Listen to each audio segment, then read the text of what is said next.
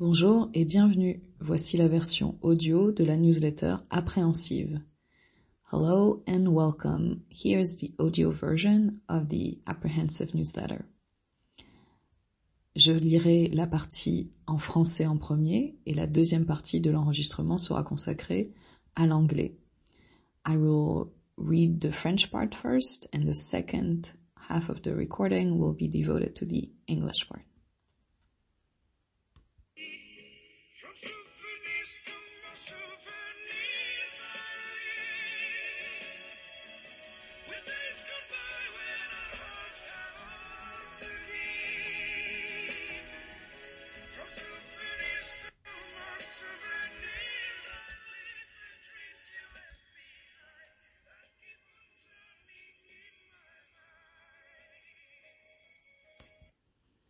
From Souvenirs to More Souvenirs, partie 3, lecture dissociée à l'école, vos réponses. Dans le dernier post, je vous demandais si vous aussi, vous aviez eu l'impression d'avoir étudié des œuvres littéraires de manière dissociée, c'est-à-dire en analysant très précisément l'expression du contenu, mais sans pour autant parler du contenu. Voici les réponses que j'ai reçues. Deux personnes ont cité L'Assommoir de Zola, qui date de 1877, puis ont été cités respectivement Nadja de Breton, 1928, Les Mémoires de guerre du général de Gaulle, 1954 et 1959, La lettre écarlate de Hawthorne en 1850 et Les liaisons dangereuses de Laclos en 1782. Au fait, est-ce que vous connaissez ce tableau qui illustre la couverture de l'édition folio classique des Liaisons dangereuses? Il s'agit du tableau Le Verrou, peint par Jean-Honoré Fragonard en 1777. Vous pouvez rechercher euh, ce tableau en ligne, je vais faire une brève description de l'image, sachant que toute description est subjective et que je pourrais seulement euh, euh, décrire de la manière dont, je, dont je vois l'image. Donc on a un homme et une femme, euh, un homme et une femme si nous nous basons donc sur les vêtements et la manière dont ils codifiaient le genre au XVIIIe siècle, un homme et une femme qui sont enlacés, debout, à l'intérieur d'une pièce, près d'un lit, pressés euh, l'un et l'une contre l'autre et aussi pressés contre une porte en haut de laquelle se trouve un verrou. La femme se trouve entre la porte et le corps de l'homme. La main de l'homme est proche du verrou. Celle de la femme est tendue vers le verrou mais ne l'atteint pas. On voit l'homme de dos, partiellement déshabillé, jambes nues. La femme porte une robe et sa tête et le haut de son corps sont penchés en arrière. Elle a les yeux clos, elle est tenue à la taille par l'homme.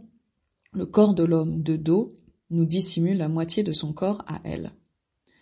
Alors ici, je voudrais faire un avertissement de contenu puisque la suite euh, de l'enregistrement contiendra euh, des mentions de viol. En effet, il y a eu beaucoup de discussions sur le fait que ce tableau puisse représenter une scène de viol. Et je ne peux pas vous dire à quel point le monde de l'art et de la littérature refuse euh, cette interprétation. Quand on souhaite parler de viol dans le contexte du mouvement libertin du XVIIIe siècle, on vous répond souvent que vous faites preuve d'anachronisme et vous analysez le passé au prisme du XXIe siècle. Ou alors, le libertinage est fondé sur des jeux de pouvoir auxquels participent tous les protagonistes. Vous confondez donc jeu de pouvoir et viol.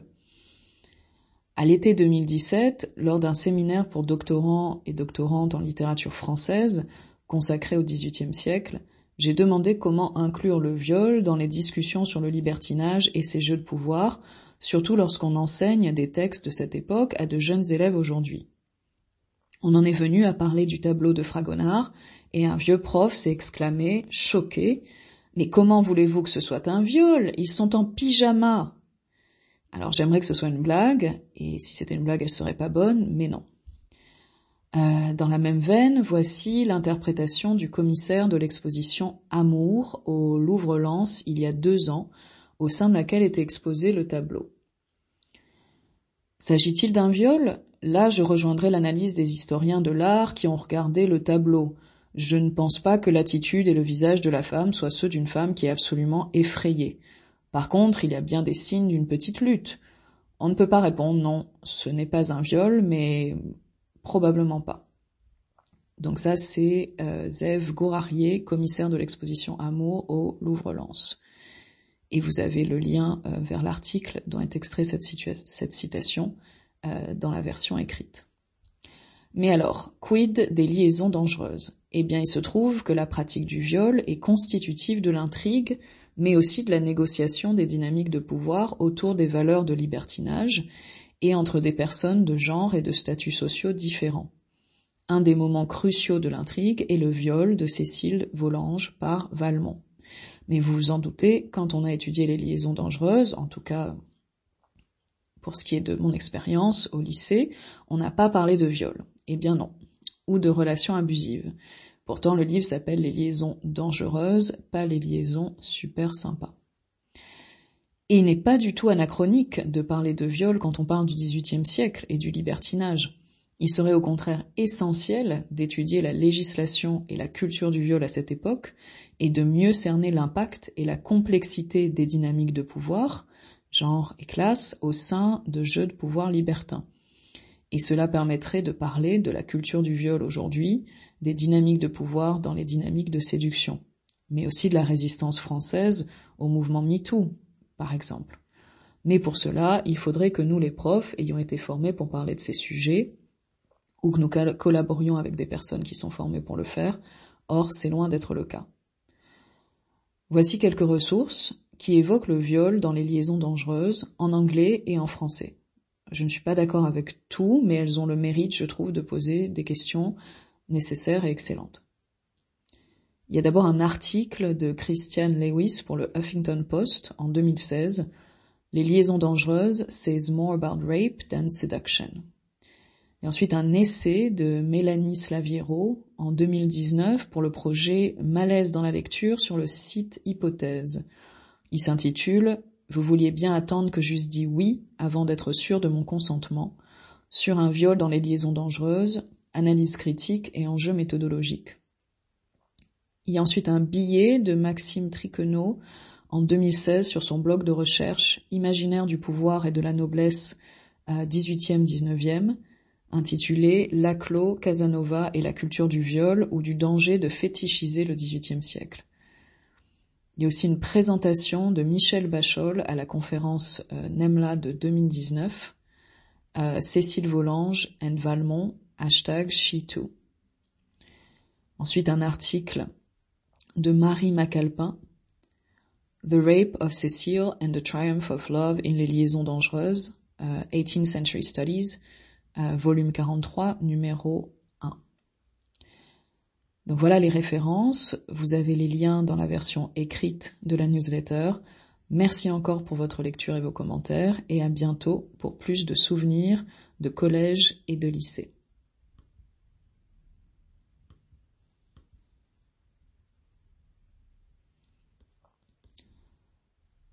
From Souvenirs to More Souvenirs, Part 3.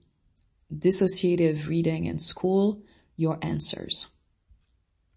At the end of the last post, I asked you if you had also felt like you were taught to study literary works in a dissociative way, that is to say by analyzing in great detail the expression of the content, but without, however, actually speaking about the content. Here are the answers that I received. Two of you mentioned L'Assommoir by Zola uh, from 1877, um, and then there were mentions of Nadja by Breton in 1928, uh, the memoirs of war by the General de Gaulle, 1954-1959, the Scarlet Letter by Authorn, 1850, and Dangerous Liaison by Laclos in 1782.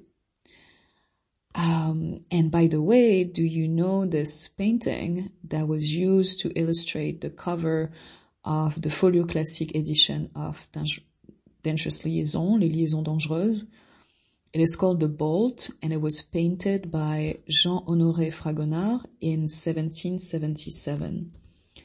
Uh, I'll give a brief image description and of course please note that descriptions are uh, subjective and so I will only be able to describe it according to my perspective.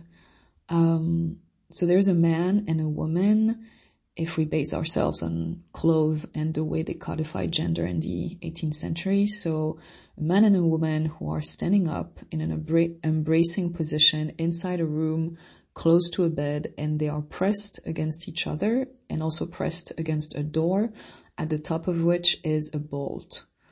The woman is between the door and the man's body. The man's hand is close to the bolt. The woman's hand reaches towards the bolt but cannot reach it. We see the man from behind, partially clothed, with naked legs and feet. The woman wears a dress and her head and the upper half of her body are leaning back. Her eyes are closed, she is held at the waist by the man. The man's body that we see from behind hides half of her body. So here I would like to give a short, like a brief content warning. There will be mentions of rape in the um, rest of the recording.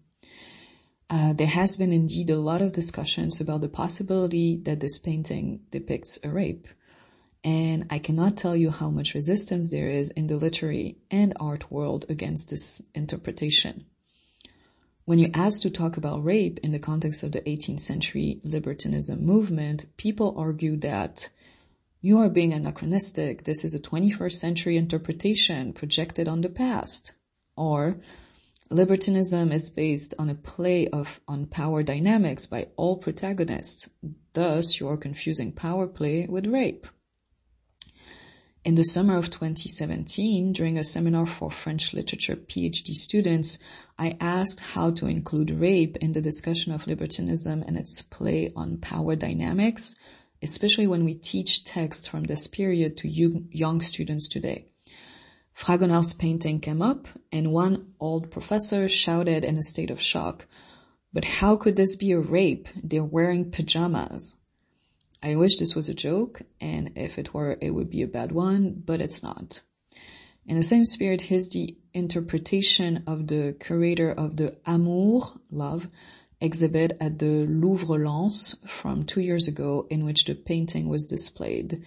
And it is my translation from uh, a quote in an article that is referenced in the written version of this newsletter. Is it a rape? I would agree with the analysis of art historians that looked at the painting. I do not think that the attitude or the face of the woman are those of a woman who is completely terrified. However, there are signs of a faint resistance. So we cannot say, no, it isn't a rape, but it probably isn't. And that's from Zev Gourarier, uh, curator of the exhibit, uh, Amour at the Louvre Lens. But what about dangerous liaison? Well, it turns out that rape practices are central to the plot, but also to the negotiation of power dynamics around the values of libertinage and between people of different gender and social status. But you guessed it, when we studied dangerous liaison in high school, we didn't talk about rape. Nope. Or about abusive relationships. However, the book is called Dangerous Liaison, not Awesome Liaison.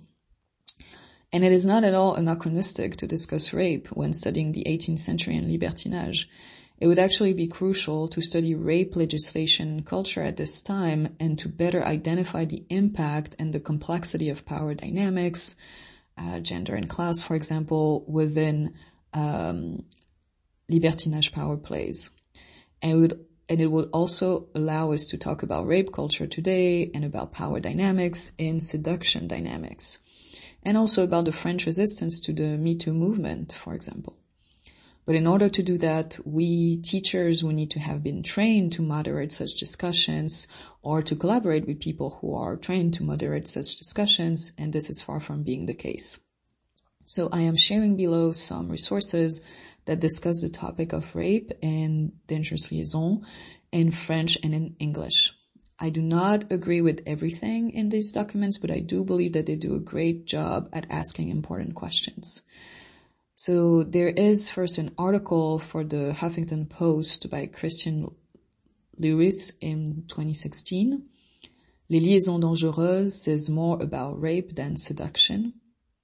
There's an essay in French by Mélanie Slaviero in 2019 for the, for the project Malaise dans la lecture on the hypothèse hypothesis website. Vous voulez bien attendre que j'eusse dit oui avant d'être sûr de mon consentement sur un viol dans les liaisons dangereuses, analyse critique et enjeux méthodologiques. There is a blog post from Maxime Tricono uh, from 2016 on his research blog, um, Imaginaire du pouvoir et de la noblesse, uh, 18, uh, 18e, 19e, Laclos Casanova et la culture du viol ou du danger de fétichiser le 18e siècle there's a presentation by Michel Bachol at the uh, NEMLA 2019 conference. Uh, Cécile Volange and Valmont hashtag she And there's an article by um, Mary McAlpin, The Rape of Cécile and the Triumph of Love in Les Liaisons Dangereuses in 18th Century Studies, volume 43, um, number one.